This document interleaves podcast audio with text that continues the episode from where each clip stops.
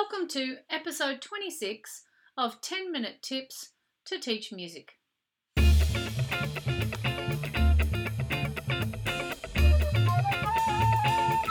Welcome to 10 Minute Tips to Teach Music with Clarissa Custom Music's very own Kerry Lacey.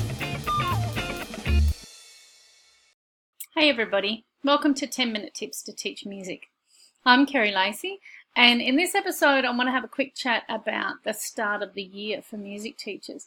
Now, I know that some folks in the United States are heading back to classes shortly after Christmas, and of course, the Australian clients are heading back to class late January, I think it is for a lot of us. So, this is the time when a lot of Australian people, uh, teachers in particular, uh, may be spending a little bit of time doing some extra prep and things for classes. So, I thought it would be a good idea to talk about students going into the classroom. Now, most students will line up outside of a classroom. Most kids, most teachers will expect them to do that, expect them to be super quiet before they walk in the door. In my music classroom, that's not the case. My students uh, work in a very collaborative style classroom. So they actually are expecting to come into the room to be able to talk. They're expecting to be able to communicate with their friends. We focus on uh, social skills as well as learning skills. So it's really important for the students to feel like it's an environment they can come to for excitement and for learning. So I don't tend to do the whole stand outside and be totally quiet. That's just not going to happen with my team. So generally with my junior classes in particular, uh, we allow them to drop their bags, pick up their equipment and walk straight into the door, which means that the students are coming into the room and they're coming into that room uh, with nothing to do. So in my classroom, I need starter options. So I've got a couple of different ones that I use and I thought other people might have that sort of a classroom and might find it to be a really cool way of starting their lessons off. I find that it works quite well. So I'm just going to flip over to what is my first idea, which is the countdown screen. Now I saw this used uh, in another particular school and I really liked the concept of the countdown screen. So I'm currently in the show in iMovie and you can actually download this countdown screen sample from my website if you wish, clarissacustommusic.com.au. It's all part of the uh, podcast package. So if you head on over there, you can grab your copy of the countdown screen. It'll be an iMovie file, so you shouldn't have any trouble. And you should be able to just jump back into it and open it up and hopefully with a little bit of luck just substitute some of the things that I've done. So I have a little welcome screen and then I inserted the, the timer countdown. Now that timer that you see comes from YouTube. I actually downloaded it off YouTube. You can get a number of different timers and you can pop them into your project. And if you're not sure how to do it, just Google it. It's really easy to do. Uh, so my students then have two minutes to get organized. So on the screen when they walk in, basically the minute the lesson starts, it's two minutes. And they have to have, in my classes, their iPad, their headphones, their class book, and the pencil case. Now there's some really cool music that plays underneath this. I'll give you a sample in a second. Um, so that by the time they get to the point, they're actually in this place. Now, usually I then find that they have their phones out, which is not an appropriate thing. So of course, the next option is to put your phone away because it's time to work with your friends and build relationships. That's the big thing that we focus on in our classroom. Of course, once we've done that, we go through, uh, make sure you've got your headphones, your iPad, your book and your pencil case just in case they weren't paying attention. And then comes the last three minutes. So they've got three minutes to complete the activity that was handed to them. Now, this is a screen that I'll use at the beginning of the year. So I'll use it a few times at the start of the year before I move on to other starter activities. And I find that this one works very well because you hand them the thing on the way in. The information's going on. They're dancing to the music. They're reacting. Um, they're talking to each other. They realize, gosh, they've got to put their phones away. And then they start to do that, and then of course they've got three minutes to complete whatever the activity is that they do. And these photos that you're seeing come from Pexels, P-E-X-E-L-S, which is a really cool little place that you can download um, Creative Commons content.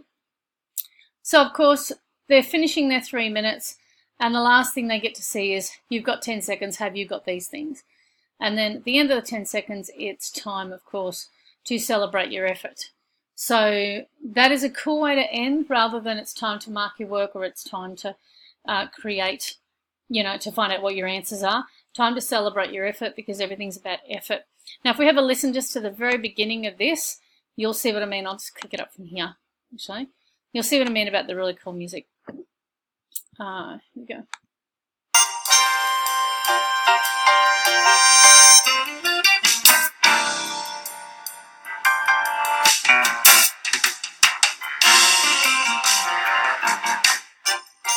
You can see how, how really cool the music is. It's quite engaging. When you get a little bit further along, you actually get to time to put your phones away. It's kind of into this.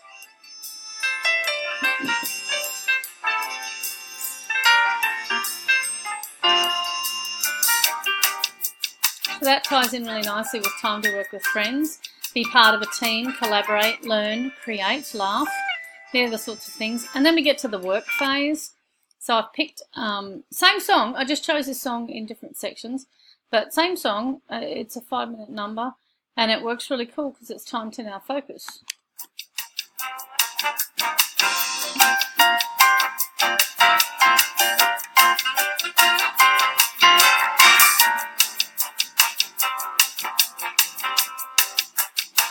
So of course when it hits the focus section, it's got the um, constant pulse going on, which gives them some motivation to get moving on to on the project. So it's quite a good little starter. I quite like this one, and it works really, really well at the beginning of the year. Now, as I get further on into the year, we obviously don't do this every week. Um, we do it for the first four or five, and once they're into a very nice routine, then there will always be music playing when they walk in the door.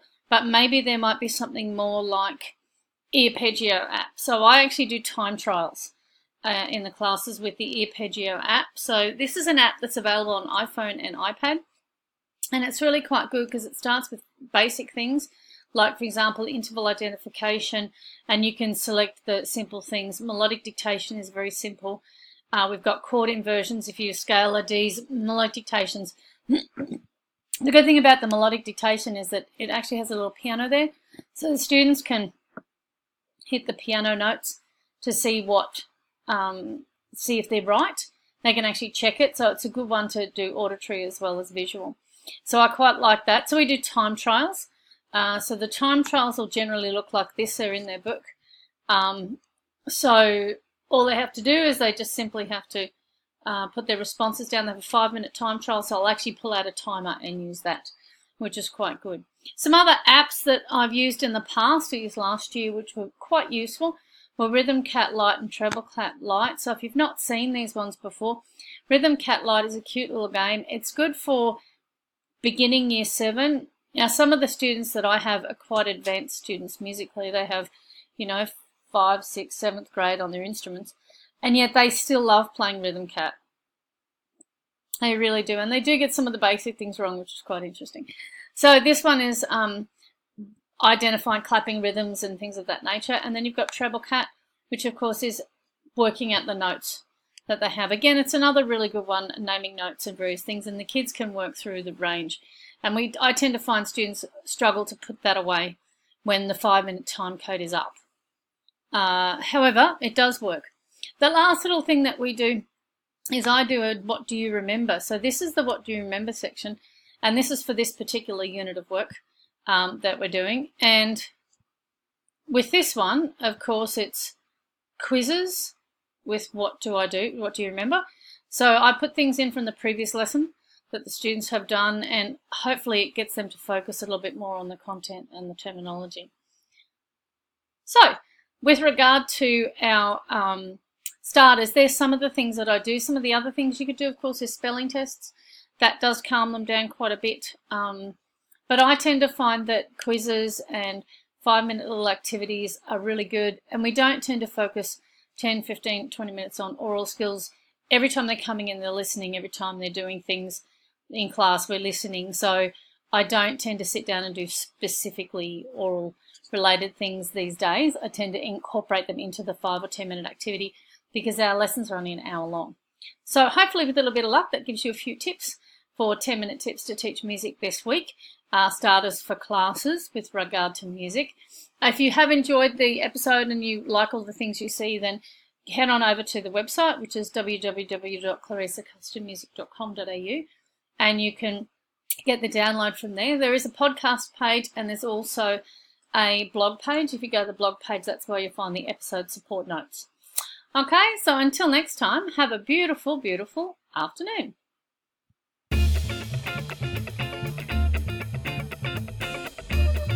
You've been listening to 10 Minute Tips to Teach Music with Clarissa Custom Music's Kerry Lacey.